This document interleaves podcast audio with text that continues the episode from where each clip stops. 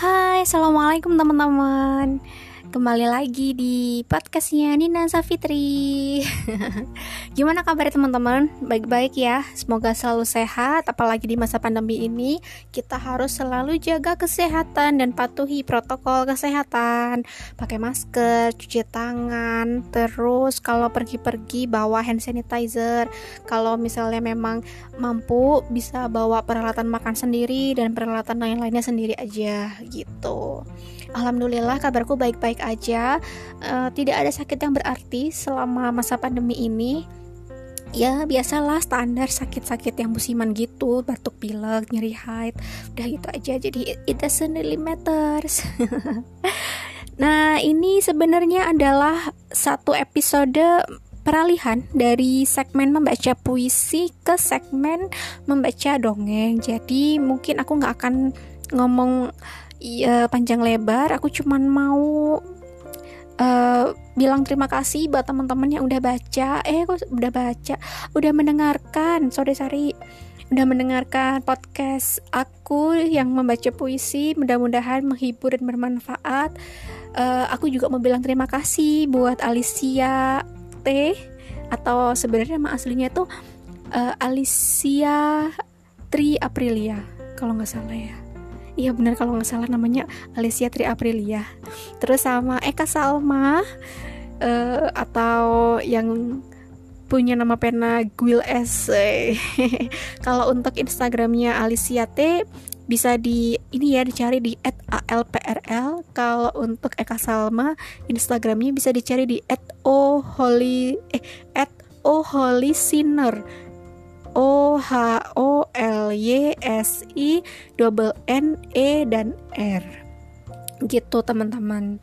Nah uh, mungkin aku bakal ini sih jawab ada ada beberapa pertanyaan yang datang sama aku kenapa sih kamu bacanya puisi orang lain? gitu.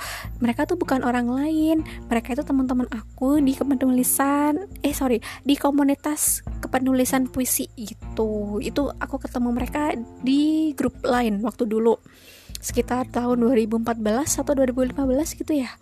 2000 ya 2000 segituan lah. Jadi udah hampir berapa tahun lah lama banget. Aku tuh ketemu mereka dari mereka zaman masih SMA iya si si siapa? Si uh, si Salmanya itu malah dari zaman zaman SMP apa ya? Eh masa SMP sih? Enggak enggak oh SMP akhir-akhir menuju SMA gitu kayaknya. Terus kalau yang si Alicia tuh dari SMA gitu sampai akhirnya sekarang mereka udah jadi mahasiswa cantik-cantik gitu. Uh, alasannya kenapa kok Alicia dan Salma gitu?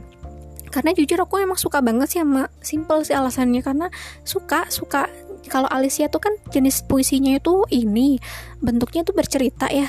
Dan itu memang akhir-akhir ini memang aku seneng banget nulis puisi itu yang tipenya bercerita gitu. Jadi kayak semacam apa ya satu frekuensi mungkin ya walaupun memang jujur harus ku akui dua perempuan gadis muda ini ya dua perempuan gadis muda maksudnya gimana ya? Ya dua dua perempuan muda ini tuh lebih, uh, aku merasa dia jauh lebih bertalenta dibanding aku gitu.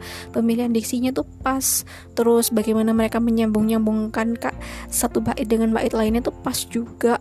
Dan yang paling penting adalah karena mereka tuh mampu merangkai uh, yang ada di dalam hati mereka dan pikiran mereka itu. Itu benar-benar talenta yang sama sekali sulit dipelajari dan mungkin jelas pasti nggak akan pernah bisa dibeli. Gitu sih. Jadi uh, di podcast kali ini di episode kali ini aku bakal terima kasih banget buat Eka Salma. Terima kasih ya sudah menjadi perempuan yang wow keren banget dan sangat bertalenta Terus juga terima kasih buat Alicia T gitu yang empat puisinya udah aku bacain. Tenang aja untuk uh, Eka Salma.